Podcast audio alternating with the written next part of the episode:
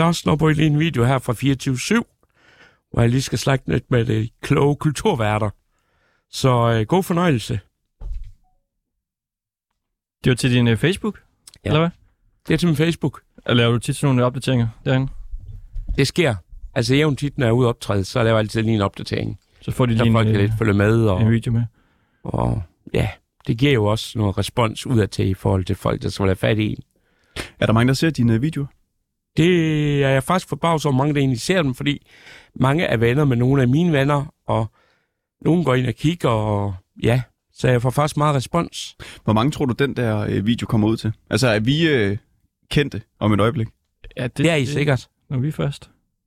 Der er i hvert fald gjort en reklame for, for jeres program herinde. Det er dejligt. Mange tak. Velbekomme.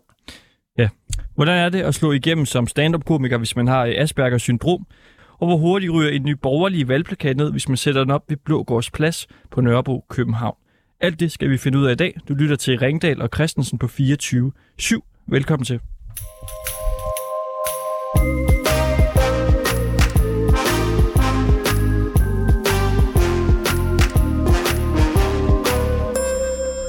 Og først så kan vi altså sige hej til dig, Martin Nørgaard. Tak. Du er stand-up komiker. Ja, det er jeg. Jeg synes, det er noget af det bedste, simpelthen, nogensinde. Nogensinde. Ja, jeg har prøvet mange ting i mit liv, men det her det er godt nok det sjoveste. Hvordan, hvordan kan det være? Altså, kommer ud og ser en masse mennesker, der sidder der og venter på en, og når man så kommer op og leverer varen, jamen, øh, hører det, folk de griner har det sjovt. Altså, inden for de første 10 sekunder vil det være godt, om du har fat i folk. Og kan du få dem til at grine for de første 10 sekunder, jamen, så er det bare at køre løs. 10 sekunder? Inden for 10 Så sekunder. skal man virkelig være god fra start af. Det. Det kan man også sagtens Kan du lige lave sådan en 10 sekunders intro? Altså, hvordan, øh, hvordan kommer du ind de første 10 sekunder? Jamen, jeg kommer ind til dem bare ved at gå op på scenen, og så siger jeg, hej, det er dejligt at være tilbage. Øh, I torsdags var jeg afsted, der var intro, der kom ind, hej, dejligt at være tilbage. Og jeg kan se, at der er en del folk på universitet. Jeg har også været heldig at komme ind på universitetet. Det lykkedes mig langt om længe. Jeg blev så godt nok anholdt bagefter og set for indbrud, så nu går jeg der desværre ikke længere. Ah, Og så var Sådan sagen der. ellers med. Okay. ah det, det er en god start. Det kan jeg godt se. Det er en god start, ja.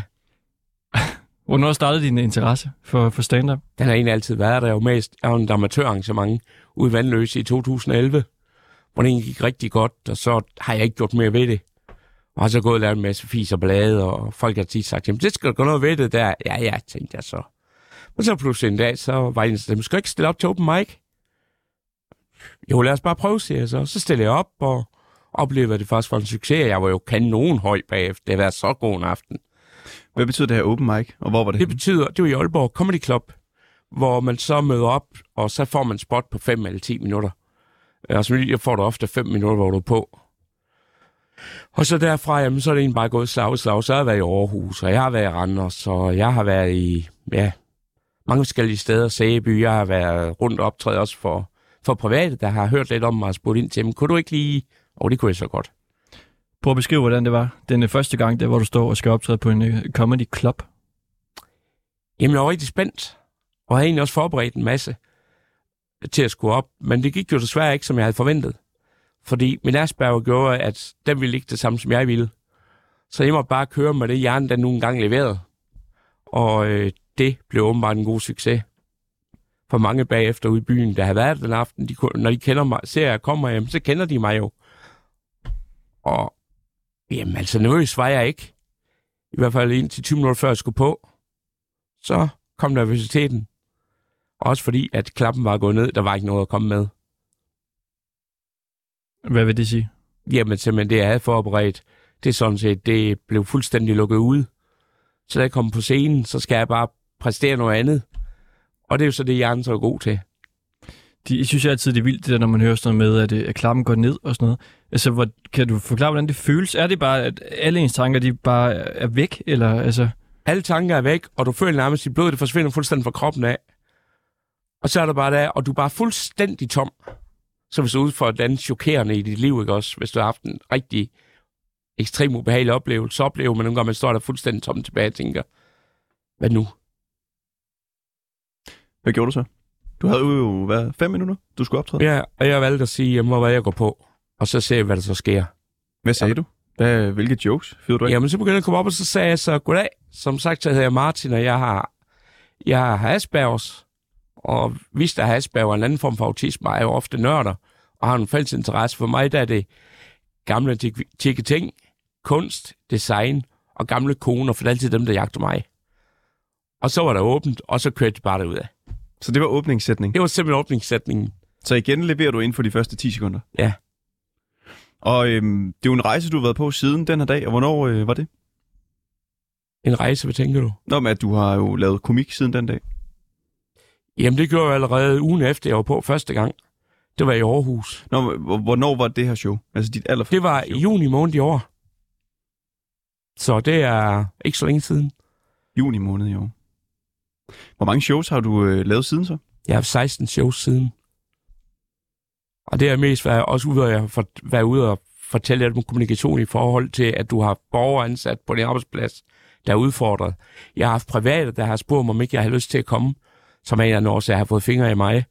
Øh, og det har jeg ikke sagt nej til. Det selvfølgelig vil jeg gerne det. Jeg synes, det er super fedt at få noget træning i det. Og jeg var så i Randers til sådan noget byarrangement. Øh, jeg har været i Skørping til byfesten, og jamen, jeg har været mange steder. Så Og hvor gammel er det, du er? jeg er 52. Hvorfor delen begynder en i 52 år og, og skulle lave komik lige pludselig? Fordi egentlig så, så følte jeg bare, at nu er nok tiden at prøve.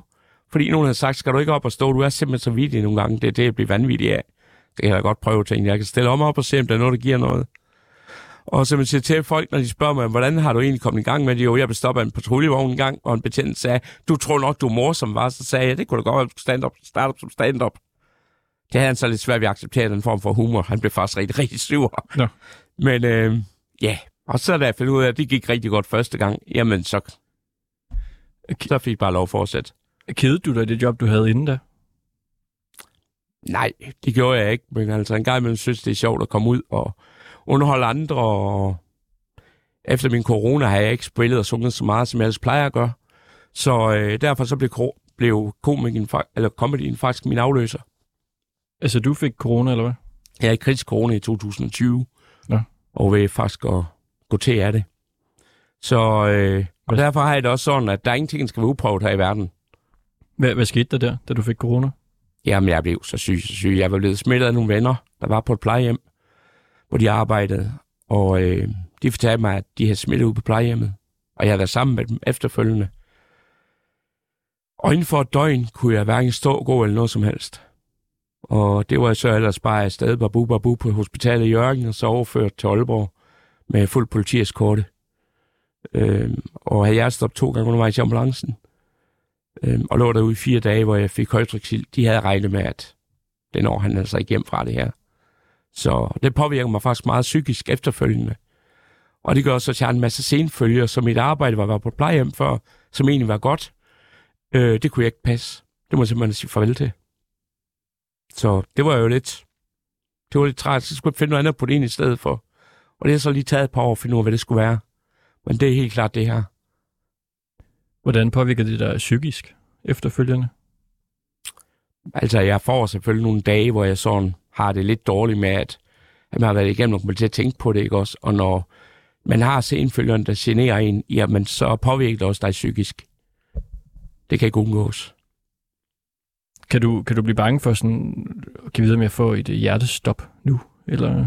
Nej, fordi efter jeg så var blevet udskrevet, og de begyndte med deres vaccine, og fik jo den første vaccine, som gav en blodprop i hjertet, hvad jeg dø af faktisk. Er vaccinen også? Af vaccinen, ja. Okay. Øh, og Altså, er du sikker på, det var af vaccinen? Ja, du fik en hvad blod- siger du? Blodprop. Var det derfor, du fik øh, en blodprop? Er du sikker på det? Ja, 100 procent. Det er bekræftet fra højre sted. Så du er en af de relativt få, som i den periode, der fik blodpropper, efter at have fået Ja, øh, vaccinestikket. Cirka et år efter fandt man ud af, da folk blev opfordret til at henvende sig, hvis de havde problemer, efter de blev vaccineret, så begyndte folk at komme frem. Også folk, der var ramt af blodpropper. Øh, jeg snakkede med en gut, som arbejdede ved politiets øh, aktionsstyrke, og øh, han, blev, han blev vaccineret. Han var 100% fit for fight, fejlede ingenting. Men øh, han har konstant problem med hjertesvigt. Fortrød du så, at du fik øh, stikket? Øh, nej, egentlig ikke. Fordi jeg regnede sådan set med, at grunden til, at jeg fik den, det var jo for, at, at så skulle man være bedre rustet, når nu man havde haft det, og vidste, hvor slemt det var. Men efterfølgende skulle jeg ikke have flere. Så var jeg ligesom kureret. Så Du har da også virkelig været uheldig så, Altså Ja, både ja, øh, ja. blive ramt så hårdt af corona og af, af vaccinen. Desværre. Ved, ved du hvorfor, at at du blevet ramt så hårdt af de ting? Nogen taler om, at grund til, at jeg blev ramt så voldsomt af, af covid-19, det var, at jeg, jeg er diabetiker 2.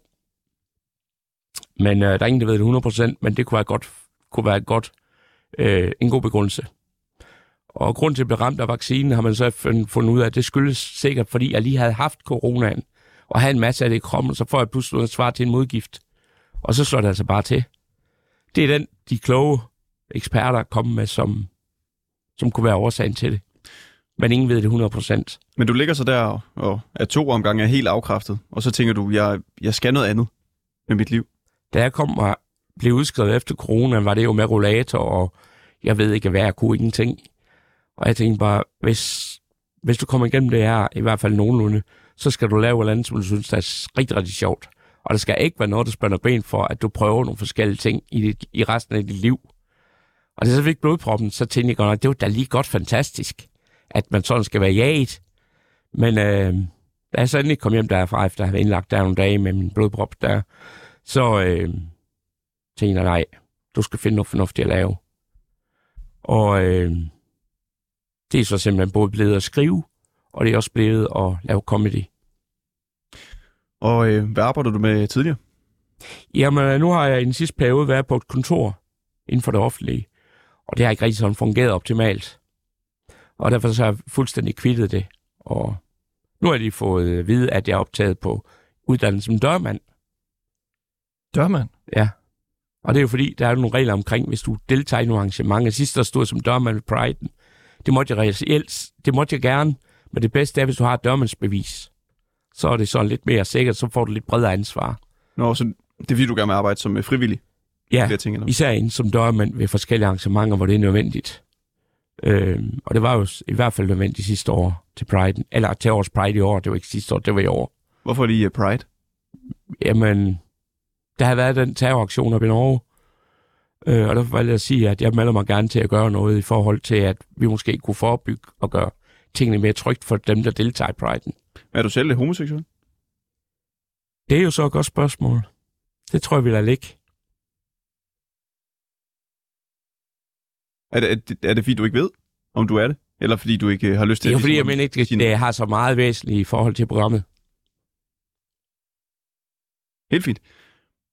Og du øh, valgte jo så at skrive, og nu laver du komik og Ja. skriver. Hvordan, øh, hvordan er det for dig i dag, sammenlignet med, da du så var en kontormus tidligere? Altså, jeg er lige stoppet for godt en uge siden på kontor. Og især det er kort tid. Ja, det er meget kort tid siden, jeg stoppede. Men altså, det med at skrive, det er jo igen... Altså, jeg ved jo ikke, hvad jeg skal skrive om. Jeg aner det simpelthen ikke. Det er igen hjernen, der styrer det. Så Og man kan sige, det der så måske er øh, lidt anderledes ved dig og mange af de andre komikere i Danmark, det er jo øh, blandt andet lige nu, så har du sådan et øh, solsikke halskæde Ja. på. Hvad hvad er det nu, det øh, betyder? det er et symbolsk... Øh, øh, hvad hedder det? Det er symbolikken for folk med skjult handicap. Det vil sige, at du kan være autist, eller du kan have en sindslidelse, eller du kan have nogle andre ting, du slås med. Men fælles for alle er, at det er et usynligt handicap. Og flere og flere butikker i Danmark og flere virksomheder går faktisk ind i og lærer deres medarbejdere, hvad solsikke øh, rammen den står for. Fordi man er, man er jo som regel altid udfordret. Og når du kommer ud i det offentlige rum eller i en butik, og du måske er lidt gnavpot, som man kan være, hvis det er sådan, at tingene lidt vælter, så oplever man nogle gange, at personale lidt taber sutten også. Men på den anden side, så ved folk jo, fordi flere og flere ved, hvad det er, at jamen, der er en mand med udfordringer, der er en kvinde med udfordringer. Altså ergo, så er det nogen, som vi nok lige skal tage ekstra hensyn til. Og det er ikke, fordi jeg føler, at jeg er bedre eller værre end andre, men det er en god ting, fordi folk forstår en. Og du er så øh, Asperger. Jeg er Asperger, ja. Hvordan mærker du det? Jamen, øh, jeg har meget brug for, at der er struktur på tingene og styr på tingene. Øh, der skal ikke noget til, før mit humør det kan vælte. Og så kan det jo stå på i flere uger, simpelthen.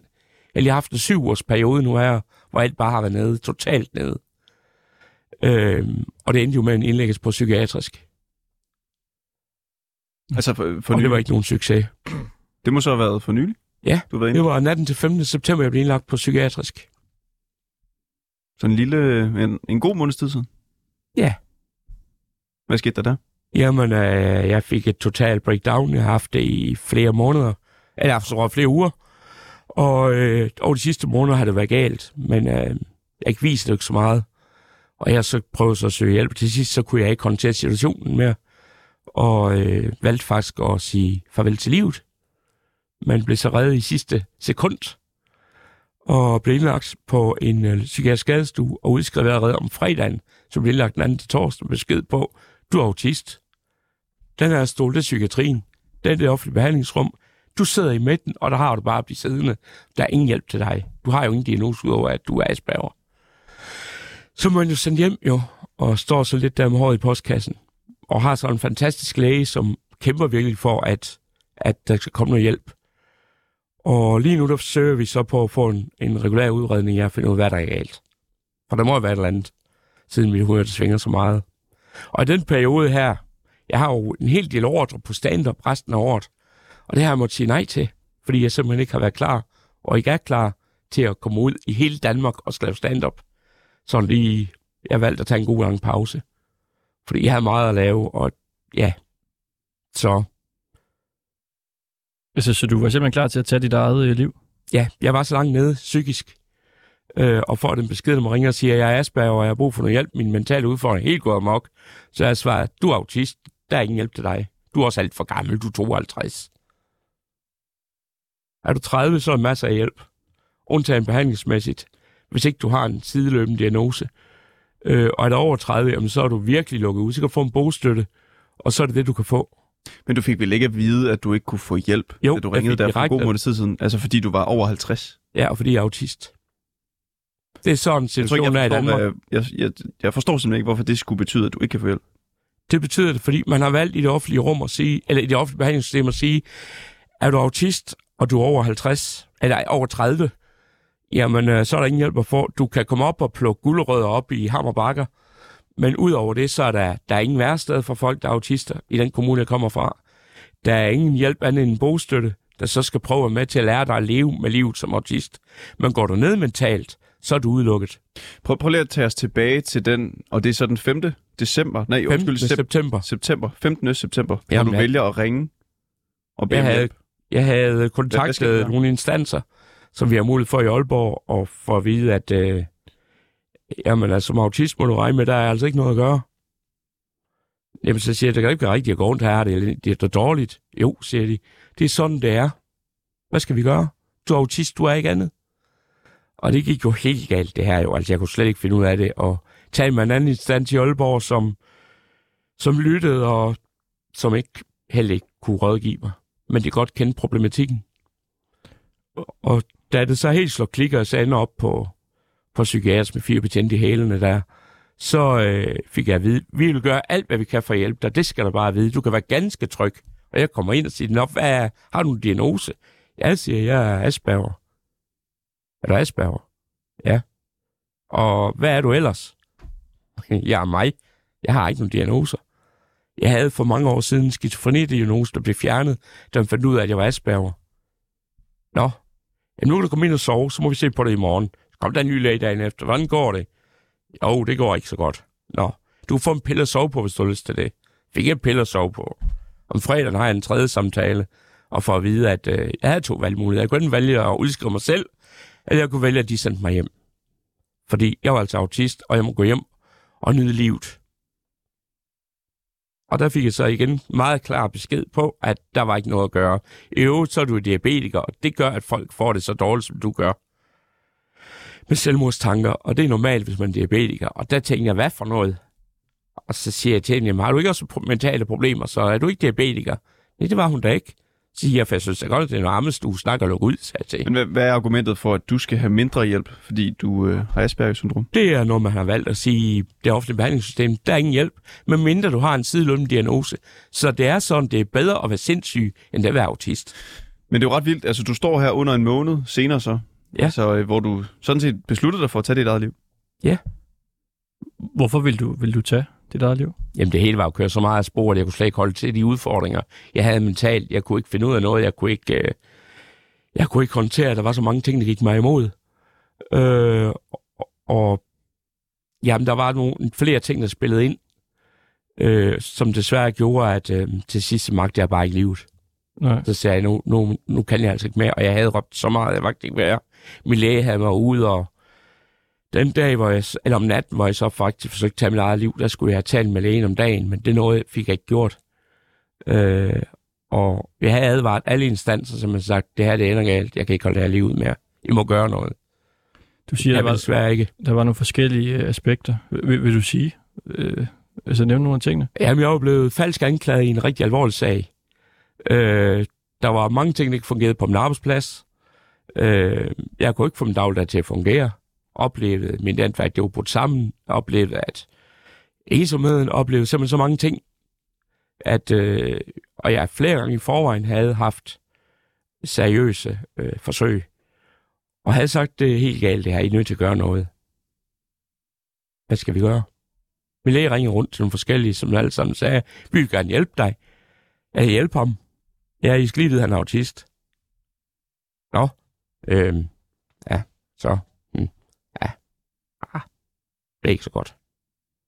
Så det er simpelthen sådan, at der er ingen hjælp til autister. Hvad gjorde du så? Den, den dag, hvor du så ligesom tænkte, at, øh, at nu skal det være slut? Vi har valgt at vil jump fra Limfjordsbroen. Og lige det, jeg slipper, en, der tager fat i mig, det er jo så en politibetjent. Øh, og de er jo fire betjente. Og det er så lovet, at de vidste godt, hvor galt det stod til. Og de vidste i hvert fald, at når jeg kom derop, så skulle der nok komme noget hjælp. Men øh, ja, det gjorde det så ikke lige. Lad mig bare lige sige for, for god ordens skyld, når man taler om uh, selvmord, så, så er der et nummer, man lige skal nævne i Ja. radioen. Øh, øh, livslinjen. Jeg ved ikke, om, om du øh, kan nummeret, men Jo. øh, jeg har det lige her. Jeg kan det ikke udenad. Øh, 70 20 12 01. Ja. 70 20 12 01. Det skal man lige for god ordens skyld nævne, Ja. når man taler om. Men der er jo ikke noget, der er så skidt, det ikke er godt for noget. Fordi at øh, jeg brugte faktisk efterfølgende, da jeg var på optræde i torsdags, øh, stand-up der, hvor jeg faktisk brugt, at jeg var fortalt om, at jeg var indlagt på psykiatrisk. Jeg var gået ned og haft et selvmordsforsøg, og var så indlagt på, på psykiatrisk. Og når man så har den del af historien, så er det altid godt, hvis du så har noget, du kan bygge på til at lave noget stand-up med. Og det viser faktisk, at det jo faktisk en stor succes. Du nævnte, at øh, du er blevet falsk anklaget for noget. Og Ja. Du skal bare sige, hvis du ikke har lyst til at fortælle. Jeg har ikke lyst til at fortælle om. Okay, Ikke for åben mikrofon. helt fint. Men det var noget relateret til dit arbejde, sagde du. Ikke til mit arbejde, okay. Men til noget privat. Og det satte så en, en noget i gang hos Det dig. var nok nogenlunde hoved på sømmet. Øh, og fordi jeg ved, at der var nogle mennesker, som absolut ikke er glade for mig efter øh, det, jeg var blevet anklaget for. Øh, og det var jo lidt svært, fordi selvom jeg havde politiets ord på, at der ikke kom til at ske noget i pågældende sag, så tænker man alligevel, jamen vil de tro på en, dem der angivet en, ikke også? Ja, vi, kan Øh, nok, vi kan nok ikke tale så meget om det, hvis nej. det er så... Øh, Men det er blandt det, og så alt med, at der var mange ting i mit liv, der ikke fungerede. Øh, det er nok til, at, at tingene simpelthen vælter. Der skal ingenting til. Altså bare nogle gange skal finde rundt i en by som København, eller hvis toget er forsinket, så kan hele læse vælte. Hvordan er det så gået med den der falske anklage? Altså, du sagde, du Jamen, det bliver ikke noget mere ud af den. Nej. Det er blevet sagt og understreget kraftigt, at der har aldrig nogensinde været noget i den sag. Aldrig. Men du sagde der med, at du var bange for, at der var nogen, der som måske stadig ville øh, dømme dig eller et eller andet. Har de så gjort det, eller har de ligesom kunne... Ja, jeg ved, at der er nogen, der ikke er så glade for mig. Men øhm, så har jeg jo et nummer, jeg kan ringe, og så er der nogen, der tager sig af det, hvis det bliver nødvendigt. nu, øh, det er så kort tid siden, du så øh, valgte, at du havde lyst til at tage dit eget liv. Altså, og det er jo også... Altså, det er jo virkelig kort tid siden. Det er fire uger siden. Under Ja. fire uger siden. Altså, hvordan har du det, når du så står her lige nu? Ja, men lige nu har jeg det da fint. Det har jeg. Altså, jeg er kommet lidt videre og kommet lidt ovenpå. Og øh, selvom jeg har valgt at sige, at jeg er stadig ikke op til mere comedy eller noget som helst resten af året, så kunne jeg nu godt mærke, at det træk i en gammel cirkushest, der kom på, på scenen igen, og havde også snakket med nogle andre i branchen, der sagde, hvad var det, Martin, du skal altså på baren igen, det duer ikke det der, du skal op og stå. Og så valgte jeg sige, ved hvad, jeg tager lige sådan et spot derinde på Aalborg Comedy Club. Men du bliver ikke sådan øh, nervøs eller noget, når du så står herinde i, i radioen Nej, og snakker om de her ting? Slet ikke. Fordi det er jo meget øh, modigt af dig, synes jeg. Altså med de ting, du fortæller. At du så kommer ind og er med og, og snakker, og vi vidste jo ikke rigtig noget om dig andet end Nej. at du var komiker og havde Asperger, og det var sådan set det. Fuldstændig Så, så meget af det her er jo også bare øh, ny, Ja. ny viden. Og livsum, Så du kunne jo også bare holde din kæft og ikke fortalt om nogle af de her ting. det kunne sagtens. Øh, men jeg har lidt sådan, at jeg har valgt at, at melde ud på comedy scenen i torsdags. Øh, hvor jeg sagde også, var, at det var dejligt at være tilbage. Og nævnte det så kort, og så brugte jeg sådan set noget af det i min comedy. Og det var i hvert fald ret populært. Så Og vi er i hvert fald meget, meget glade for, at du øh, er her i dag, og du gider at fortælle øh, så åbent absolut. om, øh, hvordan øh, du har haft det, og hvordan du har det i dag. jeg har ikke noget Øhm, skjule. Lad os lige vente den over mod komedien. Fordi Ja. du nævner så også selv, at du bruger det, at du har øh, relativt mange øh, problemer engang imellem psykisk op på scenen. Hvad enten det er ja, Asperger, eller det her, at du har det psykisk svært nogle gange. Ja. Hvordan, øh, hvordan bruger du det? Jamen, øh, jeg havde besluttet mig for, dengang jeg skulle stå på scenen første gang på Aalborg Comedy Club, at en af de ting, jeg ville være åben omkring, det var min Asperger. Og det er rigtig vigtigt for mig, at folk får øjnene op for, hvad Asperger er, for nogen har jo en, en forestilling om, at Asperger, den kan vi ikke tale med. Asperger har ingen humor. Og Asperger, jamen, det er jo folk, der er, er næsten ligesom manden i Rain Man. Han er godt nok autist, men han er infantil autist. Det er noget helt andet. Øh, og så er det, at folk tænker, jamen Asperger, det er sådan nogle mærkelige mennesker. Uha, dem skal vi ikke i nærheden af, dem skal vi holde os langt væk fra. Jamen så er der mange, der bliver rigtig positivt overrasket over, at, at det at være Asperger faktisk slet ikke er noget, altså er noget farligt. Og vi er faktisk også nogen, der har humor. En af vores problemer, det kan jo sagtens være, eller udfordringer, det kan jo sagtens være kommunikationen med andre mennesker. Det sociale og kommunikation med andre mennesker. Blandt andet også, hvis du prøver at finde dig en kæreste. Øh, og det er jo lidt det, som jeg så har brugt i min comedy. Nu har jeg kæreste, men øh, jeg har brugt øh, det i min comedy omkring øh, det med den svære kommunikation. Og det, det er jeg glad for at stoppe og fortælle ærligt, at det er Asperger, fordi folk får en bedre indsigt i, at Asperger er altså noget helt andet, end det vi måske forestiller os. Og nu har tv selvfølgelig også som medier har været med til at gøre, at emnet omkring Asperger øh, er kommet mere og mere frem.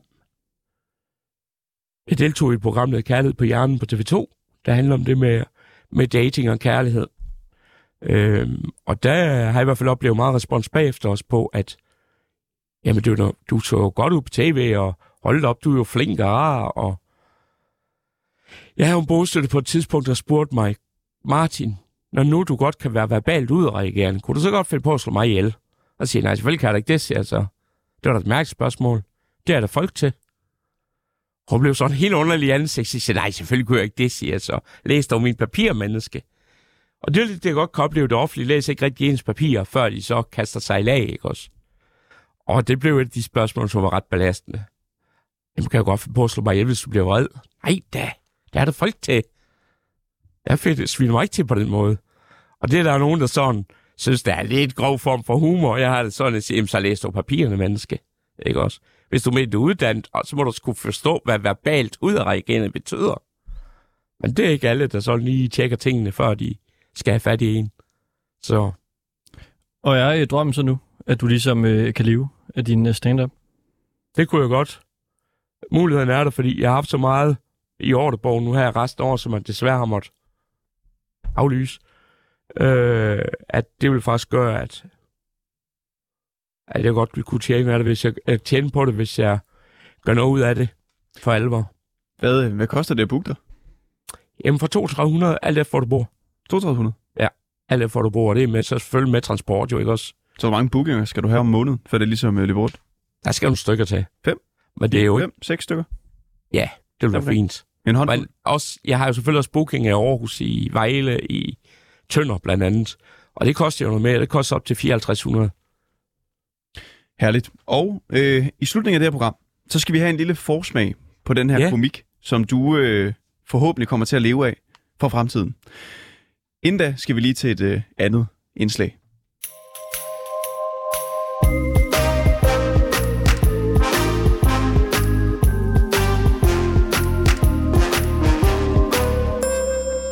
Der er folketingsvalg hvis nogen skulle have misset det. Og siden i lørdags har kandidaterne til valget måtte hænge deres valgplakater op. Og det har de så sandelig gjort. De er over det hele.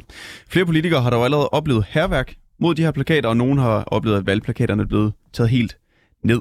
Niels Peder Ravn er spidskandidat for Nye Borgerlige i København, og han er en af dem, der har været udsat for herværk. Blandt andet er der blevet sat klistermærker på med ordet racist på nogle af plakaterne. Han har sat sine valgplakater op rundt i hele Københavnsområdet, bortset fra et enkelt sted. Nørrebro. Det gider jeg ikke spille tid på. De bliver revet ned lige så hurtigt, som de kom op. Sådan siger han til øh, TV2 Lorry. Den påstand skal vi nu have undersøgt. Altså bliver hans valgplakat fjernet lige så hurtigt, som Niels Peder Ravn kan sætte den op. Og det vil du, Asger Petersen, vores reporter, nu finde ud af. Ja, hej. Jeg står herude på Bågårds Plads sammen med øh, Niels Peter Ravn. Og øhm, vi er simpelthen herude for at sætte nogle valgplakater op. Jeg kan lige prøve at beskrive, hvordan pladsen den ser ud engang. Øhm, den ligner jo pladsen, hvis man har set pladsen før, men den er pyntet op med massevis af valgplakater. Øh, de valgplakater, der hænger herude nu, det er Øh, jeg kan se, Sikander Sadik hænger, der er noget Fri Grønne, der er noget SF og noget Enhedslisten. Enhedslisten, dem er der mange af. Øhm, og det er altså venstrefløjen. Jeg tror faktisk ikke, der er en eneste fra højrefløjen, der hænger herude. Øhm, det, som vi vil prøve nu, det er, at vi har fundet to steder, hvor vi vil prøve at hænge en valgplakat op. Det er korrekt, ja. Ja, Det gør jeg, og øh, og du er klar til at hænge den første op her? jamen, det vil jeg da meget gerne gøre. Øh, og jeg vil sige, at, at normalt så havde jeg jo ikke forestillet mig, at jeg skulle hænge noget op på Nørrebro. Okay. Øh, og det er jo ikke, fordi jeg ikke synes, at der, vælgerne herude skal have lov til, her på Nørrebro, skal have lov til at, at se, at, øh, at jeg stiller op, for det skal det da naturligvis. Men jeg har en, øh, en teori om, at, at det måske er lidt spild af gode valgplakater at hænge dem op her, for jeg har, og det er jo kun en formodning selvfølgelig, men jeg kan jo se fra andre steder i byen, hvor vi har hængt plakater op, at øh, altså, hvor, hvor man måske har en lidt venstreorienteret dominans, at der får de ikke lov til at hænge så længe. Mm. Så derfor så har jeg gået uden om, øh, om Nørrebro øh, til det her valg, det har jeg. Øh, vi kan prøve at gå over til den anden her. Du ja. sagde, du havde fundet et andet sted også. Ja, men jeg synes da, nu har jeg lige hængt mig selv op ved siden af Rosa Lund, det gode menneske. Ja. Øh, og nu øh, vil jeg prøve at hænge en plakat op under Halime August fra SF og se, øh, om ikke jeg kunne flankere hende smukt her. Det tror jeg, jeg kan. Øh, så det vil jeg da lige prøve. Ja, og så imens øh, Niels Peter han hænger plakat nummer to op, så kan jeg sige, at plakat nummer et, den hænger øh, lige på døren øh, ind til legepladsen herude på, øh, på øh, Blågårdsplads. Og nu er vi gået på en lygtepæl. Ja, øh, det er øh, lygtepælen lige en 10-20 meter væk fra øh, legepladsen. Og øh, så vil jeg simpelthen starte øh, stopuret. og øh, så kan vi prøve lige at gå lidt væk herfra og se, hvad der sker.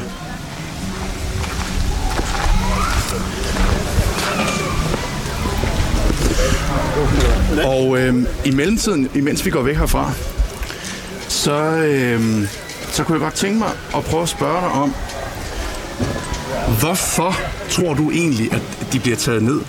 De der plakater, eller der bliver begået herværk på dem? Jamen, altså, jeg kan jo se i hvert fald, at, øh, at øh, allerede dagen efter, jeg havde hængt op, det var i lørdags, øh, mit team og jeg, vi hængte op, øh, derude i Sydhavnen, ude på Mozarts Plads, øh, der blev alle nye borgerlige plakater pillet ned øh, i et hug, faktisk, mm. øh, smidt i en skraldespand, og øh, ellers så har jeg jo bare modtaget billeder fra, fra borgere, som har sendt mig på sociale medier, har sendt mig billeder af mine plakater, hvor der er øh, hvor der er sat klistermærker på, hvor der står racist. Øh, Jeg har da også prøvet, at der er blevet tegnet hagekors og mange andre gode ting, ikke også? Øh, det, er- det er meget typisk, at de bliver pyntet på den måde, i visse dele af byen i hvert fald. Øh, synes du, at det er fordi, at ve- venstrefløjen er intolerant? Ja, det synes jeg, øh, det synes jeg naturligvis, at venstrefløjen er i det her tilfælde. For der er ikke nogen tvivl om, at det er venstre, øh, venstrefløjsaktivister, som, øh, som går til makronerne her.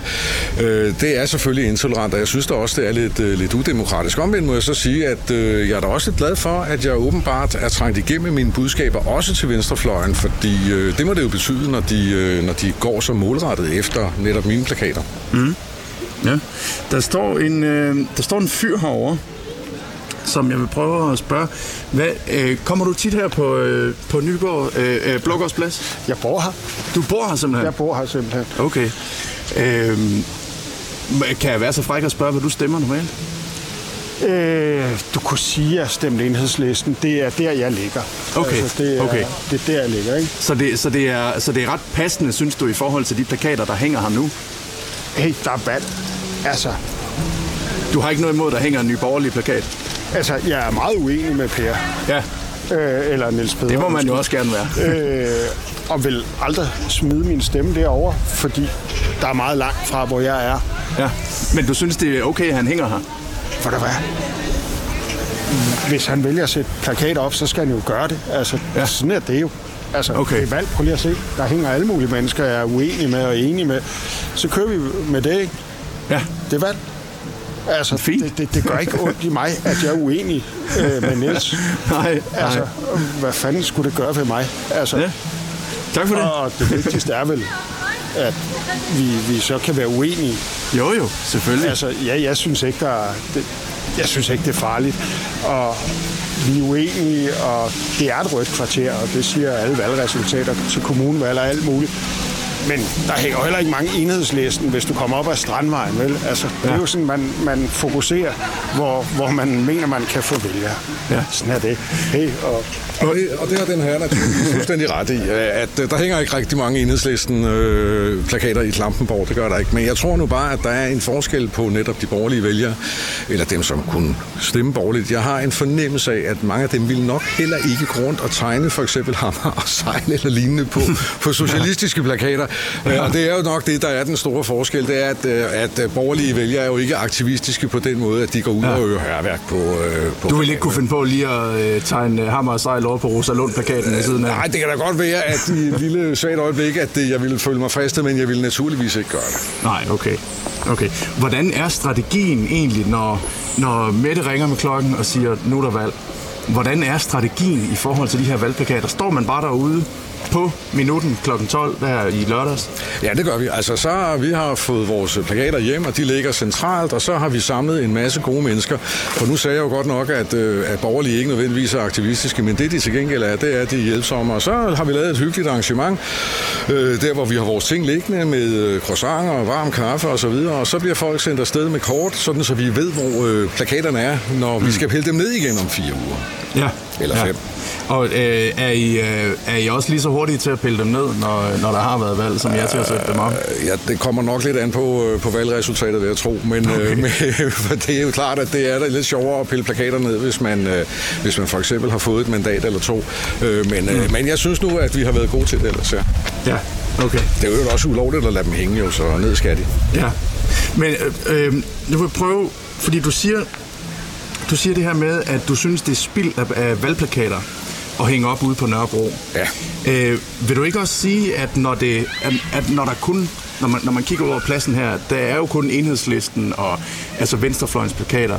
Og som du siger, når du går op i klampen, hvor der er der nok mere højrefløjens plakater. Vil du ikke sige, at det egentlig er et politisk ekokammer, at man, det kunne være fint at få noget, noget nyt ind, for eksempel ny borgerlig, der hænger her på Jo, jo, Blågårdsplads? jo, det- jo, fuldstændig.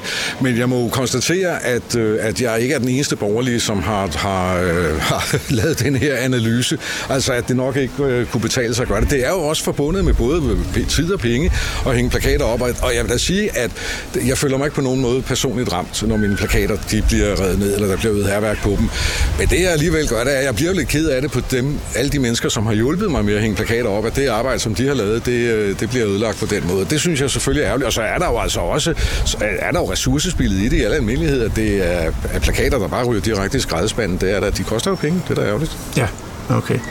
Øhm, jeg øh, har kunne se inde på dine sociale medier, hvor du har lavet et opslag omkring øh, antifascistisk og racismefri by, som der har, øh, så vidt jeg har kunne se, så har de sat nogle klistermærker op oven på dine plakater. Ja, det er rigtigt. Øhm, hvad gør man i sådan en situation, hvis, hvis der bliver lavet herværk på ens plakater? Går man så ud og sætter nogle nye op, eller eller hvad gør man? Altså, jeg vil sige, at, øh, at jeg, jeg kommer til her i løbet af den næste uges tid at, komme, og gå ud og erstatte nogle af de plakater, der er blevet udlagt. Men jeg kommer ikke til at erstatte plakat, plakater i de områder, hvor de er systematisk pillet ned. Fordi der er jo forskel på, om der hænger nogen i stedet i byen, og så kommer der nogle fulde mennesker forbi i løbet af natten og gør et eller andet. Og så, og så de steder, hvor de systematisk bliver pillet ned. Jeg vil sige, at, at nu er det jo anden gang, jeg stiller op til et valg. Senest der var det kommunalvalget for præcis et år siden, og, og der oplevede jeg det jo selvfølgelig også, men slet ikke på den samme systematiske måde som, som i denne her omgang. Det er, det, det er tydeligt, at, øh, at man har, har ventet, ligesom vi har ventet på at komme ud og sætte dem op, så er der nogen, der har ventet på at komme ud og pille dem ned igen. Okay. Så du synes simpelthen, det er blevet værre i år, end det har været ja, Måske år? er det, fordi det er et folketingsvalg, hvor et kommunalvalg måske er knap så farligt. Øh, det kan være, det er noget af det, det handler om, det ved jeg ikke, men, øh, men det, det vil umiddelbart være min vurdering, at, at et folketingsvalg betyder nok lidt mere for folk, desværre kan man sige, end, end kommunalpolitik gør. Ikke? Hmm. Øh, har du en idé til, hvad man ville kunne have som løsning for, hvis man skal bevare plakaterne? Nej, det har jeg altså ikke. Altså, jeg vil sige, at, at det er jo tydeligt, at der, det er jo tydeligt, at der, at der sker noget i, i samfundet i den måde, vi, øh, vi behandler hinanden på. Øh, også i de her øh, situationer, hvor der er valg. Øh, jeg, jeg, tror, det, jeg tror, det her det bliver værre og værre. Jeg tænker, måske på et tidspunkt, så, så, så er der jo måske nogen, øh, nogen, som kunne beslutte sig for, nogle politikere, det kunne jo også være mig selv, som hvis, hvis, måske vil tale lidt om, om vi skal ud og sætte plakater op på den her måde, eller om, om vi skal føre valgkamp på en anden måde i bybilledet, øh, måske lidt mere struktureret, måske under nogle lidt mere ordnede forhold, øh, fordi øh, jeg tænker, nu kan man jo se, at både Frie Grønne og Enhedslisten er her, Alternativet i øvrigt også, kan jeg se, mm. og jeg forestiller mig, at de må da have en lille smule dårlig smag i munden, når de hænger de her plast, for det er jo plastik, skal man huske, de her plakater, de, når de hænger de her plastikplakater op med plastikstrips. Øh, det er jo i hvert fald ikke noget, som, øh, som sådan er udpræget miljøbevidst, kan man sige. Nej, okay. Men øh, Niels Peter Ravn, det var, øh, det var sjovt at være med derude øh, og hænge plakater op. Øh, vi står jo et stykke væk her fra, øh, fra plakaterne, der er blevet hængt op, og der er ikke nogen, der har, der har øh, gjort noget bemærkelsesværdigt ved dem endnu. Ej, jeg virker meget fredeligt her den her eftermiddag, det må man sige. Ja, så jeg tror, vi vil prøve at gå ud, og så vil vi, så vil vi prøve at kigge i morgen. Og se, om de stadigvæk hænger her i morgen. Vi ses igen i morgen samtidig sted. Ja, tak fordi du kunne være med mig i dag. Jo, velkommen du.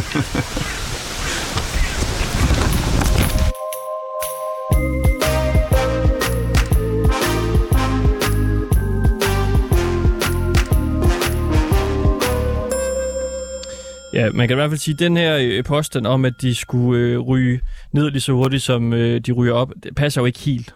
Fordi han nåede det i hvert fald at stå i en del minutter, vores ja. Øh, gode reporter der, Asger Petersen.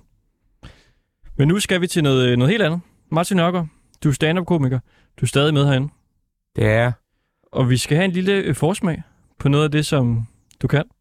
Ja. Altså som før nævnt, så er jeg jo autist eller Asperger. Det er jo det samme. Og jeg bruger blandt andet min øh, autisme i min øh, stand-up. Og ja, altså det er jo sådan, at når du har autisme, har du ofte problemer med kommunikation med det modsatte køn. Og jeg havde nogle venner, der sådan mente, at nu går du rundt af så single, så single. Så nu synes jeg da alt talt, at du skulle se at få fundet dig en trunte. En trunte, siger jeg. At jeg skal ikke have en halvfed gammel sulten labrador. Jamen, det er da en kæreste, siger jeg. Du skal ud finde en. Det har jeg jo prøvet, men der giver ikke rigtig resultat. Jamen prøv at siger de så. Du skal da ned der, hvor du handler. Der har jeg hørt, der finder man altid kærligheden ned. Sådan længere eller kortere tid, og jeg tænkte, nej, det kunne jeg da prøve. Så jeg julede ned i den lokale Føtex, så kommer ind i butikken, og der står den sødeste pige. Hun så så godt ud. Og så sagde hun så mig, jeg så på hende, så blinkede hun, og hun smilede. Og tænkte, det er virkelig, det skal gås efter, for hun så altså godt nok godt ud. Uha da da. Så jeg kommer ned sådan et par dage i træk, og sådan der til, nu slår vi til. Jeg kører over til hende og siger til hende, hvad så? Jeg ser, du blinker og smiler til mig. Det gør jeg da, siger hun så. Jeg siger, jeg tror så ikke, vi to vi skulle finde ud af et eller andet sammen. Det tror jeg så ikke, siger hun så. Men du blinker der og smiler til mig, siger jeg sådan skuffet. Ja, men Martin, det er da fordi, jeg er Tourettes. Nå, okay. Og i øvrigt, siger hun, så skal jeg have en mand, så skal jeg altså en, der kan sparke benene væk under mig. Og som sagt, så gjort. Jeg sparkede benene væk under trunden. Ja, det hjalp jo ingenting. Jeg skåede ikke noget på det, men jeg røg i hvert fald ud af følelse. Det gik godt nok rigtig, rigtig stærkt. Nå, jeg talte med venner og fortalte hvad der agtige tur, jeg havde haft i Følelse. Sige, ved hvad? Vi laver en profil til dig. Og de gik i gang med at lave en profil, og Jeg begyndte at skrive med en dejlig kvinde. Og vi mødtes nogle gange og blev enige om, at det skulle vi da gøre lidt mere ved det her. Jeg tænkte, så nu er chancen der. Og når vi har været på date i Brønderslev, så gik lyset. Helt byen blev mørklagt. Og jeg skulle følge hende hjem, og hun sagde, jeg kan ikke lide det her, der er så mørkt. Ej, siger det er super behageligt. Så siger hun pludselig til mig, jeg har jo ting, jeg skal fortælle dig. Jeg lider af angst. Nå, siger hvad er du bange for? Mørke, siger hun så. Ja, det har jeg godt hørt om før, siger jeg, men det er ikke noget, man sådan taler så meget mere om. Nej, siger hun så. Får du hjælp til det, siger jeg. Nej, det gør jeg godt nok ikke, siger hun. Og det kan du overveje jo. Ja, jeg vil ikke vide, siger hun. Der er også noget andet. Hvad er det, jeg er bange for torden? Ja, det er godt nok heller ikke rart, siger jeg. Slet ikke, hvis du bor i hus, som jeg gør. Så håber jeg godt nok ikke, at, at lyn det slår ned. Det vil være træls. Ja, siger hun så. Vi gik jo længere op gennem byen og gik og snakkede sådan lidt om løst og fast, og vi kom op i den kirkegård, siger. Jeg bor over på den side kirkegården. Ja, det har jeg opdaget. Han vil stalke, hvor du bor henne. Jeg tør ikke gå kirkegården hjem. Ej, hvorfor nu ikke det, siger jeg så til hende. Nej, siger hun, det gør jeg simpelthen ikke, fordi at... Har du ikke set de poltergeist-film, der er på tv? Så farer de op ad graven og jagter vi søde kvinder, og så ender vi jo med at blive slået ihjel. Jo, siger jeg, den, den, den følelse kender jeg godt, siger jeg så. Ja, det er det ikke, fordi de jagter jo også mændene. Jamen, jeg kender godt følelsen, siger jeg. Jeg husker helt tilbage fra dengang, jeg var i live. Jeg havde det også på samme måde. Og så skulle du se, at kvinden kunne løbe, sagde jeg så. Nå, jamen det gik videre, og jeg stadede en mere, og hun fortæller mig så, at øh, hun synes ikke, jeg var så pænt klædt. Og det er jo sommer. Du er ikke sommerligt klædt.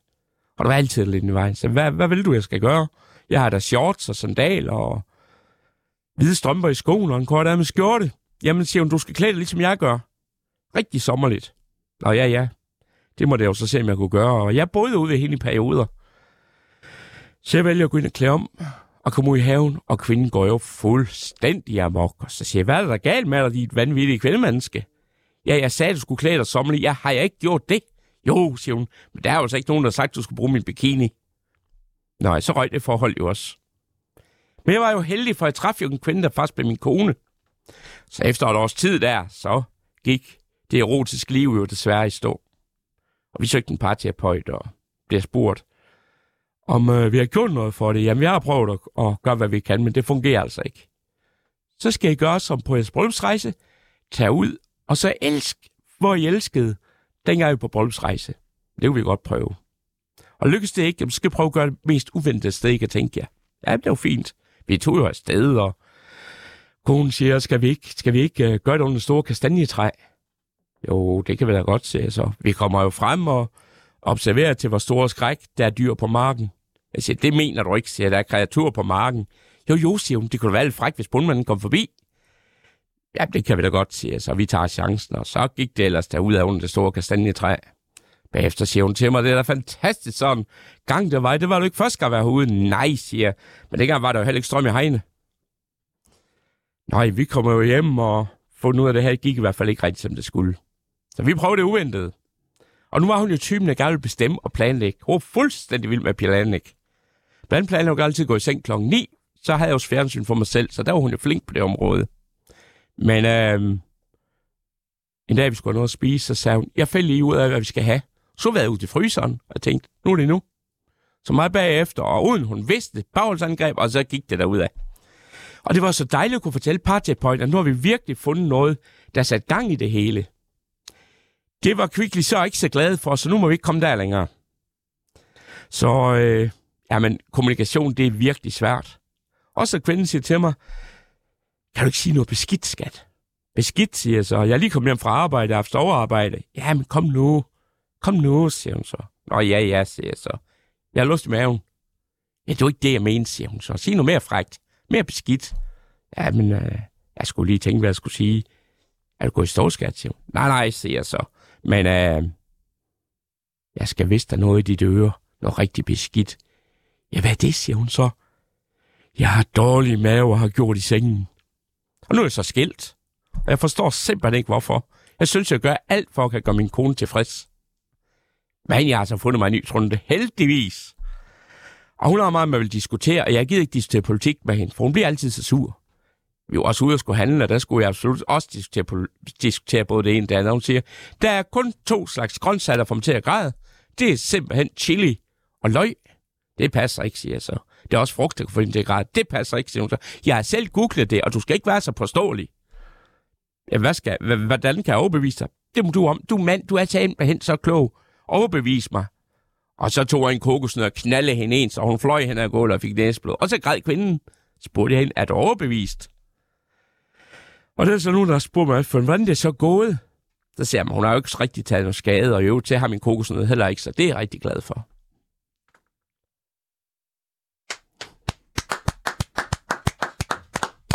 Vi slutter simpelthen af med lidt øh, partnervold. Er et partnerhold, men jeg er altså ikke voldelig. Bare rolig. Jeg er altid folk til klar tingene for mig. Hvordan øh, reagerer folk på den sidste her? Den er jo lidt grov. Den griner de faktisk af. Det synes jeg er rigtig sjovt. folk kan jo godt se, at, at der er altså lidt sjovt i det der, at kokosnøden tog altså ikke skade. Okay. Martin Nørgaard, stand-up-komiker. Tusind tak, fordi du lige vil komme med en lille bid her. Velbekomme. Hvor øh, kan man se dig nogle steder? Du sagde, der, du havde aflyst Jeg har, min, øh, jeg har min hjemmeside, der hedder Martin Nørgaard Stand-up. Nå, men altså i, i virkeligheden, hvis man skal ud og opleve. Jamen, Aalborg joke Comedy. Club. Aalborg Comedy Club. Det er et godt sted. Øh, der er mulighed for det i Aarhus, også på Alberts, når jeg skal derned igen. Ja. Øh, det tænker jeg ikke var så længe. Ah, det tror jeg heller ikke. Så, og muligvis på jorden nede i Aarhus også. Det er et dejligt sted. Ja, det har jeg hørt. Det kan du godt øh, glæde dig. I morgen, der skal vi øh, blandt andet forbi Erotic World. Har du, har du været der? Det er ikke noget endnu, nej. Nej, vi har heller ikke noget det. Men vores øh, reporter, Asger, han har, han har været forbi. Han, var, øh, han havde en helt vild lørdag. Han var både forbi Erotic World ude i, øh, i Valbyhallen, og så øh, Træk til Træk i øh, Roskilde. Interessant. Har, har, du, har du været til det? Ja, træk til træk, det er sjovt. Der har du været. Ja, det har jeg. Som øh, publikum, eller så? Som publikum, ja. Ja. Desværre ikke som uh, deltager. Okay. Nu skal vi ikke spoile for meget i forhold til den her reportage, som vi sender i morgen. Øh, Asger, han har været på tur. Han får blandt andet slikket øh, CBD-olie på, fra sin krop, og han slikker CBD, CBD-olie fra en stripper. Altså en stripper har simpelthen øh, CBD-olie mellem brysterne. Han skal forhåbentlig ikke køre hjem. Det gjorde han ikke. Nej, han tog DSB, fordi han var voldsomt forsinket. Det var meget fornuftigt. det var DSB. Så det, den, øh, det bliver vildt, tror jeg, når vi Ja. skal høre det i morgen. Træk til Træk. Hvorfor synes du, det er fedt? Jamen, det er bare masser af hestekræfter og larm og røg og støj og... Vi har Ja. engang øh, la- dækket et træk til træk. Vi lavede en reportage engang, da vi var helt unge. Vi gik på højskole. Og alle vi spurgte om, hvorfor er det her fedt, de sagde, det er larmen. Det er altid larmen. Det er altid larmen. Det er det irriterende, mand. Skal man... Øh, Det larmer helt vildt. Ja, det, jeg holder mig gerne lidt på afstand, også når jeg er dernede, fordi larm, altså som Asperger, der er du meget lydfølsom i perioder. Så du ved faktisk ikke, hvornår det er, at, at det er værst. Så der er nogle gange, så skal man prøve sig frem. Og hvorfor er det så det, der er fedt? Jamen, jeg synes bare, det er fedt generelt store ombyggede traktorer med lastvognsmotor og jeg ved ikke hvad. Jeg synes bare generelt, det er fedt. Nu er jeg jo opvokset lidt ude på landet, så og det var ikke lige den type traktor, vi havde i hvert fald. Herligt. Der er en, en, en sidste ting, jeg lige vil spørge dig om. Når du skal hjem herfra, har du så nogle bekymringer i forhold til din uh, Aspergers? Altså, hvis noget går galt? Ja, det er Du om skal jeg jo hele vejen til Aalborg. Det er sådan set det eneste. Jeg har valgt en forbindelse, for ikke jeg skal skifte. Fordi da jeg rejste til Sønderland her i weekenden, der oplevede jeg faktisk, at togføreren havde glemt at tanke diesel, diesel på toget. Og det gav altså nogle forsinkelser. Og jeg kan ikke med forsinkelser. Det skal bare fungere. Du skal lade være med at tage DSB så. Ja, men vi er jo tvunget til det. Martin Nørgaard, tusind tak, fordi du ville komme forbi os i dag. Velbekomme. Det var en øh, komme. stor fornøjelse Ja, at tale med dig. Ja, det var Ringdal og Christensen på 24-7. Og i morgen, der skal vi altså også lige et smut forbi Blågårds plads igen. Fordi øh, Niels Peter Ravn fra Nyborgerliges valgplakat er kommet op og hænge, og vi skal se, om den er blevet taget ned øh, ind i morgen.